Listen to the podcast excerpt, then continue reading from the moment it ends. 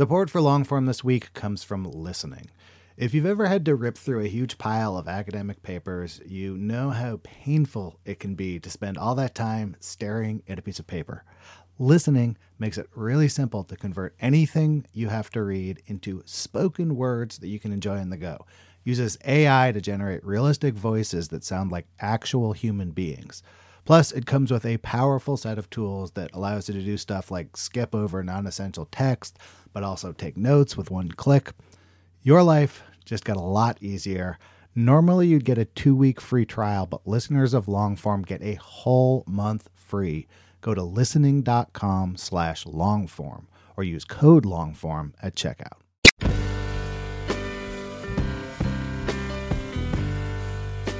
Hello and welcome to the Longform Podcast. I'm Aaron Lammer here with my co hosts, Max Linsky and Evan Ratliff.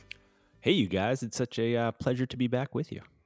Hey, Aaron, I understand you have a repeat guest, a very esteemed repeat guest. You guys know that I don't like live podcasts in general. Not, not, uh, I don't like them as a listener and I don't like them as a person who's doing them. There's no inherent problem with them. I just think that they often don't go well. So Lawrence Wright uh, has been on the show before. When I say that didn't go well, by no fault of Lawrence Wright's was his initial appearance on the show kind of a disaster. We were in Austin at South by Southwest, and there was a bunch of people in a bar who were not there to see the interview, and the sound system wasn't really working. So there were certain limitations to that experience, and I've always wanted to have him back on the show. He's one of my favorite writers. Um, he uh, probably most famously wrote The Looming Tower, which is a history of Al Qaeda. Um, but he also uh, has written about Texas recently, and he uh, wrote a novel about a pandemic, kind of like this pandemic before the pandemic happened, that was deeply researched. Uh, I can't get through all of the different topics he has written at a very, very strong depth about, but uh, we focused in, in this conversation a lot on uh, the looming tower and what has happened in the 20 years uh, since 9 11, this being almost exactly the 20th anniversary, and also coinciding uh, right now with the evacuation of Afghanistan. And he had a lot of really interesting things to say about that. Really excited to have him back. He is one of the true masters of written nonfiction. Tell you another thing I'm really excited about our new partnership with Vox. Longform podcast now produced in partnership with Vox. Thanks to them for making that possible. And now here's Aaron with Lawrence Wright.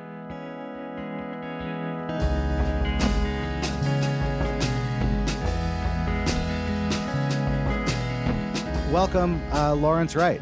It's a pleasure to be with you again, Aaron. I think the last time that we talked, we were on a very noisy South by Southwest stage while the sound was failing. So this is much uh, calmer.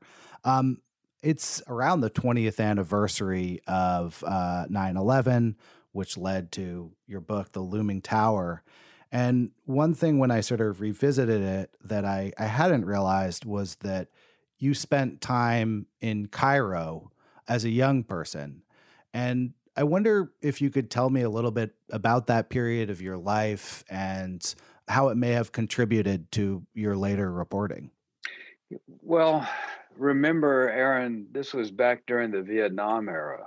And um, I was a conscientious objector out of Dallas, Texas. It was kind of surprising. And uh, I had to do two years of alternative service to fulfill my obligation. Uh, the requirements were that it be at least 50 miles from home, that it pay very little, and that it nominally is in the interest of the United States. So uh, I didn't have any problem with being 50 miles from home. I was so eager to get out of the U.S. It, you know, it was such a contentious time in our history. So I went to New York uh, to the UN, thinking they would give me a job that would send me far, far away and pay me very little. And uh, they said they didn't qualify, but they had a list of American institutions abroad. And one of them was the American University in Cairo which had an office across the street at 866 UN Plaza. So I walked across the street. It was one of the most fateful walks in my lifetime. I didn't know that we didn't have diplomatic relations with Egypt, and there were scarcely any Americans at all in Egypt. I didn't know that the president of the American University was a CIA agent. I didn't know, I don't think I knew what language they spoke in Egypt. You know, I just walked across the street and uh, 30 minutes later, uh, they said, Can you leave tonight? And I said, No, I can't leave tonight. I got, yeah, I haven't told my parents what I'm doing. My girlfriend's back in Boston. I can't leave tonight. Can you leave tomorrow? Well, yeah, I can go tomorrow. so I went back to Boston and said goodbye to my now wife, but uh, leaving that in a very uncertain state. I called my parents from JFK and told them I was about to board a flight to Egypt and I was going to be gone for two years. Then I landed at midnight and I taught my first class at nine in the morning. So that was my introduction to the Arab world. And I was, you know, I was just graduated from college and the kids I was teaching, you know, they were almost my age. And so it was a very odd period of time, but I loved that period. Uh, I really enjoyed my students. I loved being a teacher and and I, I fell in love with the culture in Egypt. I, it was a great period of time. I never thought that it was going to determine the future of my life so uh, importantly as it did. Did you have uh, writerly ambitions at that point in your life? yeah, I did. When I came back from Cairo uh, after two years, I sat down and wrote an article for the New Yorker called "Letter from Cairo," and uh, of course, I had not informed the New Yorker of my intentions, and I, I sent the article in. I was in a lake house in Quitman, Texas, and um, there was an RFD mailbox with a little red flag that you, you know, it seemed that my contribution to the New Yorker was picked up at the RFD mailbox in Quitman, Texas, went to New York, was rejected, and sent back the very next day. I don't know. I know that's not possible, but it it was uh, it was very quickly turned down, and I realized this uh, ambition of mine was going to take a little longer than I had planned.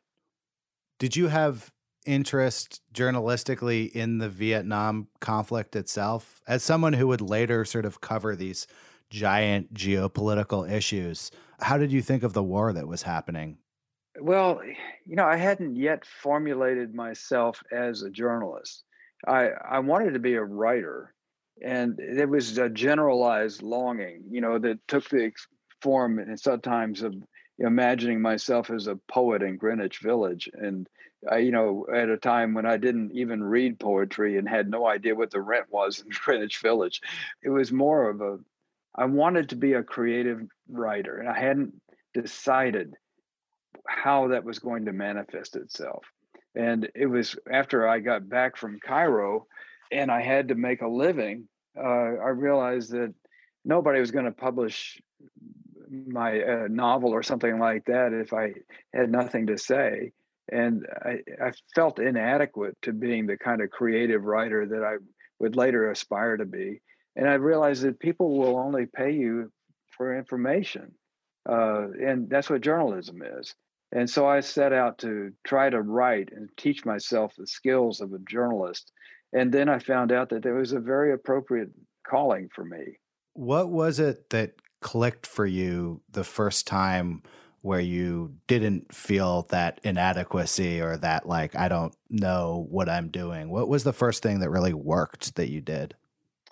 Well, that's an interesting question. My first job as a journalist was at the Race Relations Reporter in Nashville. And I was called the white writer, although the truth was I was the only writer for, for some time. Um, and I it was new to me. I think the first time I felt that I was really learning the craft is, you know, I was this was in the age of the new journalism you know Tom Wolfe and John Sack. You know there were some great writers that were expanding the canvas, and that very much excited me because it was not just journalism; it was you know literature, and uh, it, you know it opened a door to the future for me, and I I began to experiment. Um, there was one I wrote one article I wrote about a Klansman in North Carolina. His name was C.P. Ellis and uh, I remember it was a fascinating story because C.P. Ellis was the head of the local Klan, but he was upset at the school board and he ran for a school board seat, but he had the support of black political figures in the city. And this was really intriguing. So I, I went down to write about him. And uh, he told me that, you know, after the Watts riots, he was so angry that he had gotten his deer rifle out and he went downtown Durham, North Carolina, and shot the first black man he saw. And then he said some of his Klan buddies went into the operating room and took the bullet out of the tray when the surgeon removed it. He's telling me about an attempted murder and a cover up, you know, but I wrote it and, uh, and and but I wrote it in the style of the new journalism, at least what I thought it would be like. And I visualized him sitting in his room in a living room, pounding the dust out of the armchair in anger, and then you know I imagined the scene. And CP wrote me an angry letter saying, There is no dust in my wife's armchair. and the stuff about shooting a black man and getting away with the crime, he didn't address at all. And I realized he was totally right. I made that up. And uh, it wasn't fair to him. It was a moment when I realized this sense of authority and the responsibility it brings. I should have talked to him about it. Uh, yeah, I should have gotten him to visualize the scene for me. And I began to realize that, you know, there is a craft here and and there are moral obligations that the writer has. And uh, that article was very helpful to me in terms of expanding my horizon but also showing me the limits of my own morality. How did that apply later when you were writing about groups like al-qaeda where no one saw many of the seminal events. There was no journalist in the room, and much of the story happened in, in secret. I'm curious, like what techniques you use when you can't see the the chair and the dust and and these kinds of details. How did you deal with those issues in that reporting? Well, it was a hard story to tell because a lot of the people I w- was talking to are, you know, intelligence agents and terrorists. And yet the weird thing, Aaron, is that it's always been a little bit mysterious why anybody talks to a reporter, you know, but uh, everybody, most everybody, believes that they have a story to tell.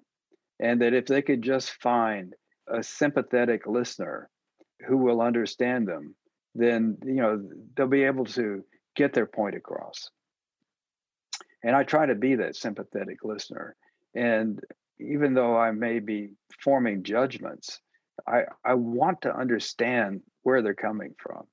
And so yeah i wasn't in the room you know when they were planning 9-11 but you know i talked to people that you know were in al-qaeda I read, you know, their manuscripts. Uh, I read the news reports, and you know, when I set out to write this book, as true of all the books that I write, I try to envision scenes. Uh, just you know, I write movies and plays as well, where there's no narrative. You know, it's all characters and scenes, and those are very powerful qualities to import into nonfiction. So it's not just the province of novelists to be able to use those techniques, but the deal is you have to research it. You know, you have to have some assurance that it's true.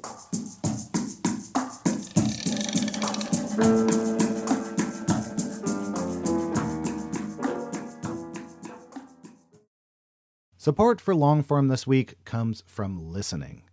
If you find yourself behind the eight ball, needing to read a bunch of academic papers or journals or any kind of dense reading material, you might make your life a lot easier by checking out listening. It takes anything articles, books, PDFs and turns the text into spoken word that you can absorb no matter what you're doing. The app has lifelike AI voices complete with emotion and intonation that creates a realistic and pleasant listening experience. So I had to go into the city for some meetings. I needed to review some PDFs. threw them in there, listened to them on the way. It was both pleasant and I kind of forgot that I wasn't like listening to a professionally done audiobook or something. Like very quickly, the voices sounded totally natural and human to me. This listening app might just transform how you consume reading material, and you can give it a shot yourself risk free. Now, normally you get a two week free trial, but listeners of Longform get a whole month free. Go to listening.com slash longform or use the code longform at checkout. Listening. Your life just got a lot easier. Vox Creative. This is advertiser content from 26.2 Team Milk and their new docu-series Running Sucks. Is running the worst? Yeah. Do you love it? Do you hate it? I hate it so much. I hate it so freaking much. That you're a real runner now. I hate it. I'm Abby Ayers, a 37 year old mom from Utah who found herself running across the Manhattan Bridge in my first race ever. Running Sucks celebrates women who run and the running communities that carry them across the finish line. Running helped me in so many ways postpartum. It really is about taking my power back and proving myself wrong. For every person like you, I'm telling you, you belong, and I'm telling you, you can do it. I never thought the words would leave my mouth, but yes, I'm planning on running a marathon. laughing, because, like, who would have thought? Watch Running Sucks at runningsuckstheseries.com and learn more about how Team Milk is helping women runners across the country conquer their next course.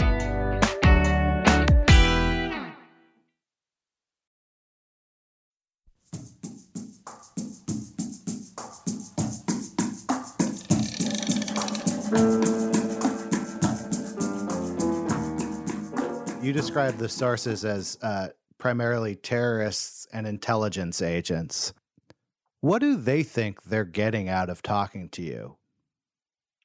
Uh, still sometimes surprising, but you know, let's take the example of um, people that had been close to Bin Laden. One of the first interviews I had with somebody that had actually been in the organization was uh, I was in Sudan. Uh, Bin Laden was in Sudan from late '91 to '96, and um, I, I, I wanted to fill in that part of his life so I was pressing Sudanese intelligence figures to help me out. And they, you know, they were polite enough. They took me around, showed me bin Laden's house and stuff like that. But I know, and I need to talk to somebody. So one point, uh, there's a knock on my door in the Hilton in Khartoum, which has nothing to do with the chain. And um, at the time, I had been doing so much traveling, uh, and I'd injured my back, and so I you know those exercise balls that you can also sit on you know that you have to blow up you know, i was carrying one of those with me because my back was really in pain. So a knock on the door and there's a ahmed this sudanese intel guy and this other man and uh, they come into the room and i ahmed was really tired so he lay down on my bed and immediately fell asleep leaving me alone with this al-qaeda guy and I had no idea who he was. So I said, who, "What's your name?" And he said, "Well, you can call me Loay," and that was it. So, okay, Loay, let's, talk a little bit about Bin Laden, and he knew everything. I mean, I realized this was a treasure trove. I had no idea who he was, but he was. He had been with Bin Laden in Afghanistan. He had fought with, you know, fought with Bin Laden in the Soviet era uh, he'd managed obviously much of bin Laden's uh, work in Sudan, but I still didn't know who he was. So I went back to the U.S. I did some studying. I finally found Mohammed Loay Bayazid, whose Al Qaeda name is Abu Rida al Suri. And he was the guy who took the notes at the founding of Al Qaeda in 1988. It's his handwriting.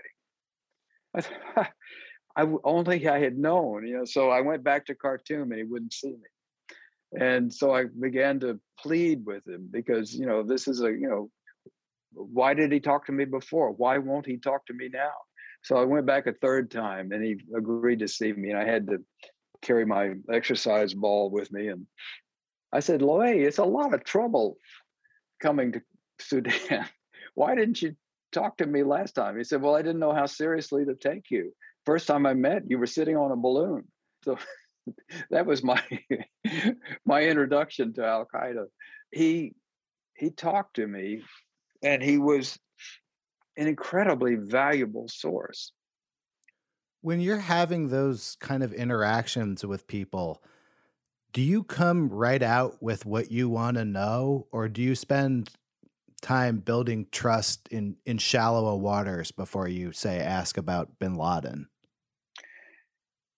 Well, you know, my my usual thing is to try to ease up the tension, just make sure that that my source knows that I am going to be fair in terms of my questioning. But also, I put a tape recorder between the two of us so that he's always aware that this is on the record.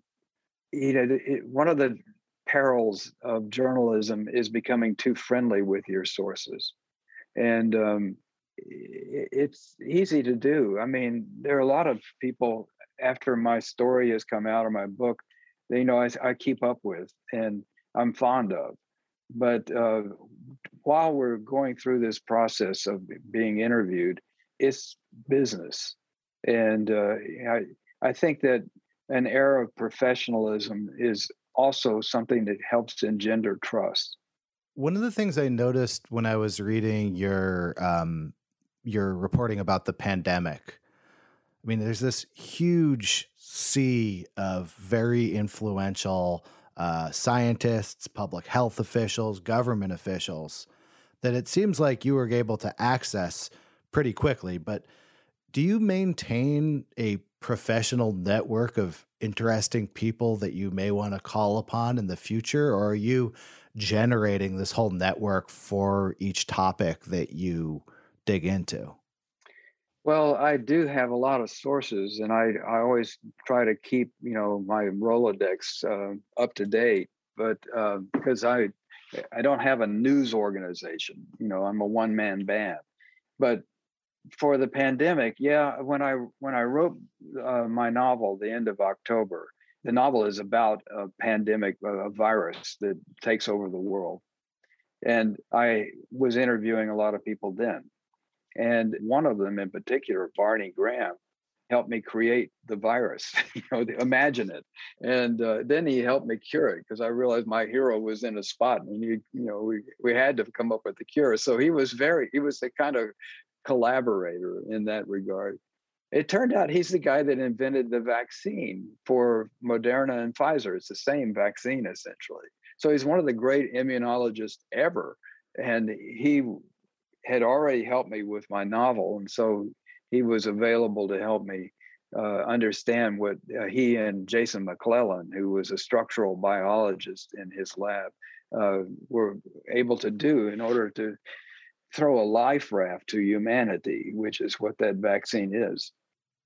But for the most part, the cast of characters that I assembled to tell this sweeping story of the pandemic, I had to create on the fly. And I didn't know anybody in the Trump White House. And uh, I, I, saw the name Matthew Pottinger, who was a deputy national security advisor. And I put that together with his father, Stan, whose name I knew. I had actually met his father. He had been a, in the Nixon administration. And I knew that Stan was good friends with a friend of ours. And so I called a friend of a friend. And I said, Do you think Matt would talk to me? And it turned out he had come to Matt had come to one of my one man shows that I'd done years ago.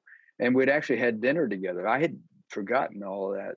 And so that's how I ran into my first contact in the in the Trump White House. And you know, each of these things, um, you know, people whose lives had been changed by the pandemic, they were all discoveries that I made through reading newspapers or talking to people about, you know, the kinds of people that I was looking for. I had decided that in order to tell the story of how the pandemic affected America, I have to look at certain institutions Congress, the White House, Wall Street, Broadway, the frontline hospital. You know, each of these would be a representation of a part of America. And then within those institutions, I had to find uh, appealing and interesting characters who could tell the story. So that was the way the structure of the plague year came about. I was struck on rereading some of the New Yorker uh, stories that I guess probably led up to Looming Tower.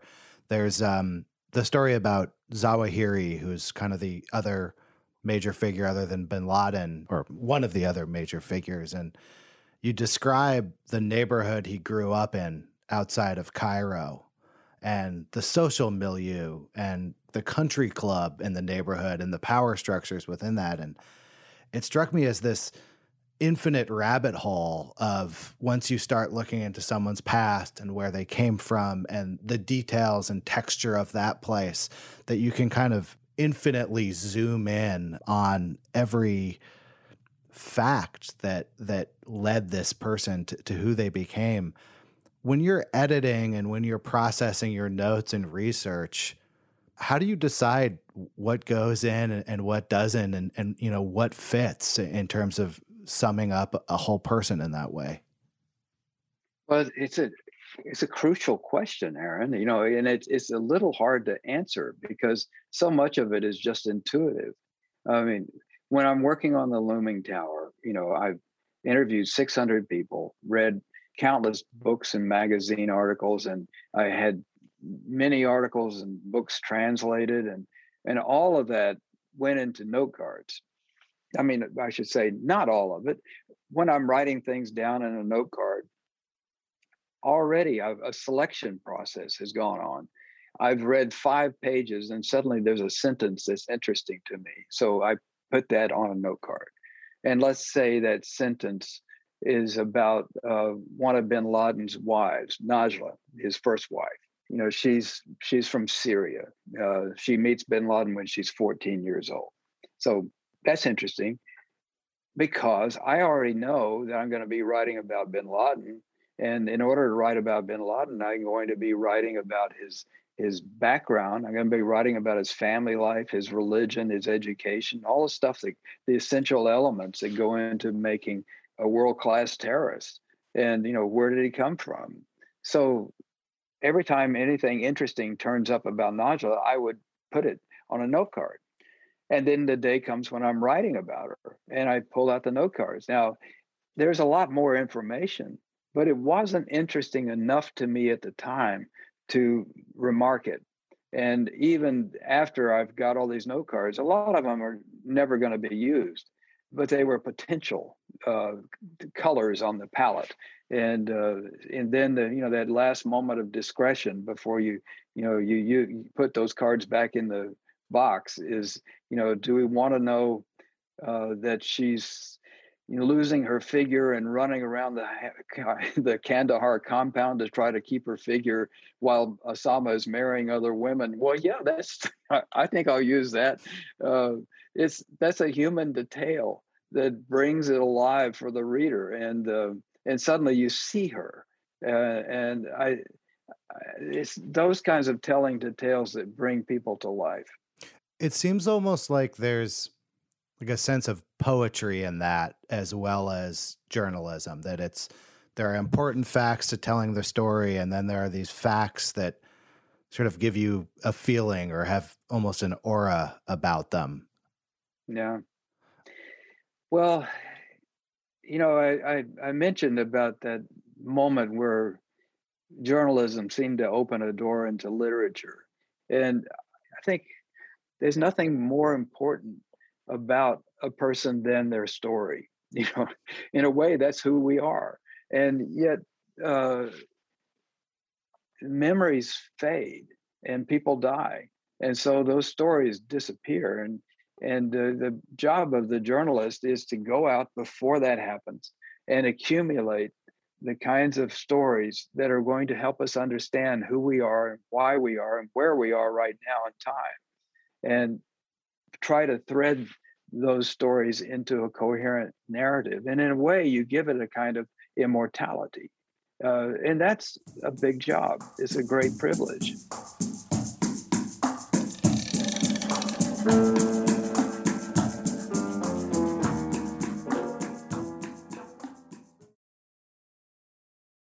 Your brain needs support, and new OLLY Brainy Chews are a delightful way to take care of your cognitive health. Made with scientifically backed ingredients like Thai ginger, L-theanine, and caffeine, Brainy Chews support healthy brain function and help you find your focus, stay chill, or get energized. Be kind to your mind and get these nootropic chews at olly.com. That's O L L Y.com. These statements have not been evaluated by the Food and Drug Administration. This product is not intended to diagnose, treat, cure, or prevent any disease.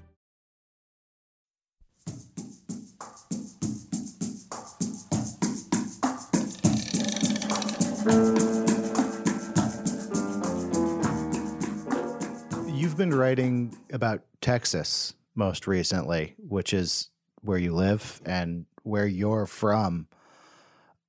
What is it like turning that same lens on your own native culture and looking at the changes in, in Texas since since you've been alive?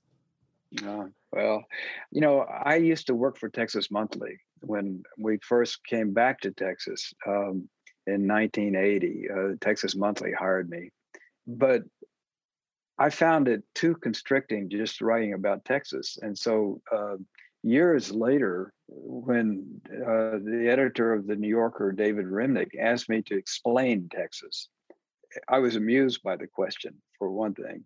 Uh, for what, you know, I have New Yorker colleagues that live all over the world, but the fact that I live in Texas is seen as being uniquely peculiar. And and I, yet you know it's my home and uh, but i also decided it probably was time for me to look at texas again. I, so much had changed. What was especially important to me was the realization that texas is becoming america. I mean texas is already the second largest state it was the only state to get two new congressional delegates, you know, at a time when New York and California both lost one. It's projected to double in size by 2050, at which time it will be larger than New York and California combined. So, you know, the future of America is Texas. And I don't think either Americans or Texans have any idea about the consequences of that. And I sure know that Texans haven't taken on the responsibility of leadership that that is required. Uh, and so I would it was out of concern that I wrote it, but also out of affection because I'm fond of Texas. You know, I I'm here because I have friends. I'm I, I like the community. So there's a dialogue that goes on that I think is constantly interesting to me. You've been to Egypt uh, and many places in the Middle East, and and tried to explain the culture and and really dedicated enough of your life that I would say you know as much as uh, there's a very rarefied number of Americans who who've spent as much time thinking and researching this stuff as you, and yet I still would say, even someone with that kind of knowledge of Texas coming from the outside, a certain kind of person in Texas would say that an, an outsider could never understand Texas and that there is some essential knowledge that that comes from being uh, Texan. I guess I just wonder what you've learned having immersed yourself in all these places about the limits of understanding a culture that isn't your own. Well, that's interesting. I, you know, I, I understand the the critique that people make about outsiders because in most of my stories, I am that outsider. You know, I parachute in, and um, you know, I had a lesson in this when after 9/11, I knew I had to go to Saudi Arabia, and I had to write about Bin Laden, and I couldn't do it from afar. But the Saudis wouldn't let me in as a journalist. So how do you get in? And I finagled a job at uh, this newspaper in Jeddah, which is Bin Laden's hometown, and uh, it was the best thing I could have done. I mean, the Saudis depend on expat workers. You know, they were very suspicious of journalists, but I was coming in as an expat worker, even though I was a journalist. And uh, somehow that slipped through the cracks. But m- the most important thing was I had a job. I had to go to work every day. I had all these young reporters that I was supervising. And, uh, you know, I had a, I was living in a middle class Saudi flat. Uh, I, you know, rented a car and I, you know, I just, I was living as a person in Saudi Arabia while I was also trying to be a journalist there. And I had all these young reporters teaching me far more about their culture than I could have learned uh, as that reporter in the Hilton. And it opened my eyes to the limitations that we usually are faced with or impose on ourselves because we are removed and we float above the cultures that we report on. And um, I'm not saying I was totally at one with Saudi culture, but I sure learned a lot more than I would have otherwise. And it's always been a lesson to me about the need for immersion uh, to try to get in as deeply as you can. Uh, because in truth, the great material is there when you finally get further in you know the so i'm very grateful for the fact that the saudis wouldn't let me in as a journalist it helped me tell that story so much better than i could have otherwise how do you budget for a story as immense as, as looming tower was in terms of your own time and energy i didn't really know what i was getting into is the answer uh, when i signed the contract for the book in um, February 2002. And uh, the contract term said I would turn it in one year later in February of, of 2003. And I scratched out February and wrote May, and I turned it in five years later. So uh, honestly, I, I, I had you know little idea about the scope and what was going to be required, but you know, it was more like a mission than just an assignment. And so I wanted to go all the way through on this one, you know, get in as as deeply as possible and try to understand why what happened happened. Was that a personal risk for you? Like as I think of like book advances, usually you don't uh, get more after you blow past the uh, first deadline. yeah. Although it is good for the students out there to realize if you sign a book deal, they really can't force you to finish the book. So you, you can blow through the deadline, but you still get the same amount of money. Yeah, that's true. Uh, and I didn't, you know, I didn't know what was going to be the reception of the book because in the those five years that it took me to write the book, uh, hundreds of books came out about the same subject, and um, I just felt that this one I have to give it everything I've got. And also I was learning how to write that kind of book. Every every book teaches you how to write itself. And um, you know, there was a lot of learning that was required for me to organize that material and uh, you know, I had to hire translators for I, don't know how many different languages. Uh, you know, it, it, there was a lot of travel involved. It was a very lonely uh, experience for the most part, but you know, I was comforted by the fact that I I believed in what I was doing. You don't seem like someone who shies away from a topic that you think other writers are writing about. I mean, even going back further in your past, um, you wrote a book about satanic panics or a specific satanic panic, which yeah. seems as close to sort of the uh, 1980s zeitgeist as I can imagine. Um, like, how do you think about competition and sort of blazing new ground in a story? Is it interesting to you if other people have already told the same story? You know, I I hate being a part of a press mob.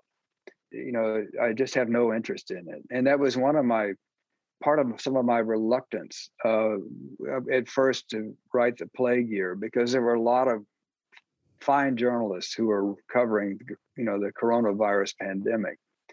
But I also wanted to be able to weigh in on that moment of history. So, you know, but I, to me, the the the sweet spot is when a story has happened and been reported on, and time has passed, and then you can go back and look at something that uh, maybe people have already forgotten or they didn't understand, but it's too late now. We've gone on to something else for future listeners who are not listening in this exact moment, we're uh, several days after the evacuation of Afghanistan by U.S. troops. Um, has it been hard for you to to let go of this story? Was there any urge to just keep following the next thing, following this general thread as it progressed past Al Qaeda? Yeah, I am intrigued by the possibility of doing more on it and I've been doing some more reading um, to, try to become more current. Uh, I don't know if it'll manifest itself in in you know another article, but I there I put out some feelers about some people that I would like to talk to that after all this time have never spoken, and um, so you know Al Qaeda is not a dead issue. You know it was a small organization on 9-11 there were 170 pledged members maybe three or four hundred people altogether and now al-qaeda and its affiliates have about 30 to 40,000 members in these chapters all the way from morocco to southern china. So it's and its goals haven't changed. Fortunately you know you know the us and other intelligence agencies have been able to keep a pretty good bead on uh, on the threats to the West, but um, technological developments like drones and biological inventions like CRISPR, you know, are those are those are troubling new uh, features of the world of terrorism, and um, so I'm alert to that, but I haven't settled on uh, how to approach it next. And are you just going to write forever? What's your outlook in terms of projects? How how far out are you planning at this point? Well, Aaron, thanks for extending my lifespan uh, so consequentially forever. I, if I had my druthers, yes, uh, forever would be my uh, goal. I'm I'm aware of the you know the uh, that probably there's less road in front of me than there is behind and yet I I love my work. I, I hope to be able to, to do it up until the day I die. But you know, I'm I'm an old man now, and you know many of my contemporaries are gone or retired, and uh, yet I I still feel as much energy for this task as as I did when I was young, and I I don't want to. Uh, I've got a lot of things on my plate that I'd like to do, and new ones arise. So, you know, it's, I'd say to anybody that is thinking about journalism as a profession, it's incredibly rewarding. You know, it's, it's you have a passport into other people's lives that very few other people have.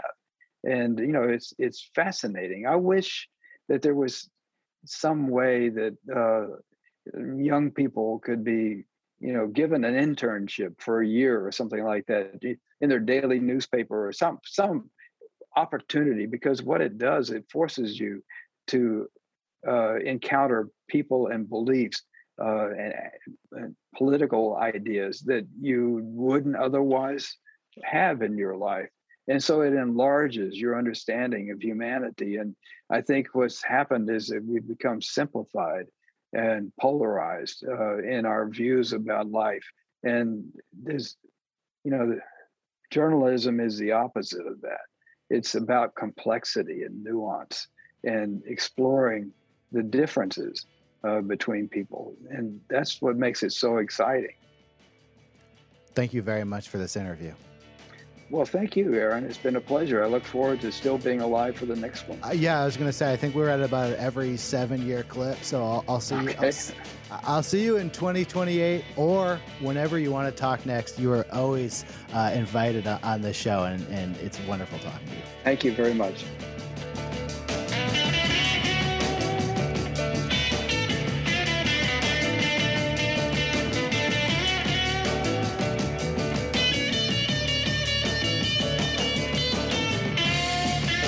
That's another episode of the Longform Podcast. Thanks very much to my guest, Lawrence Wright. Thanks to my co hosts, Max Linsky and Evan Ratliff. Thanks to our editor on this episode, Seth Kelly. Our interns, Susan Peterson and Julianne Sato Parker. Thanks to everyone over at Vox Media. And of course, our friends at MailChimp. We will be back next week.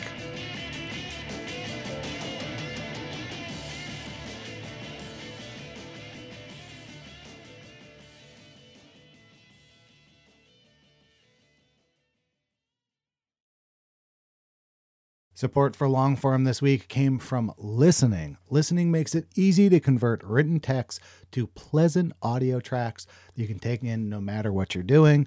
It offers AI voices that manage to express emotion and correctly pronounce complicated technical terms, all while sounding like actual human beings, not robots. The listening app might just transform how you consume reading material, and you can give it a shot for yourself risk free. Normally, you'd get a two week free trial, but listeners of Longform get a whole month free. Go to listening.com slash longform or use code longform at checkout. Listening. Your life just got a lot easier.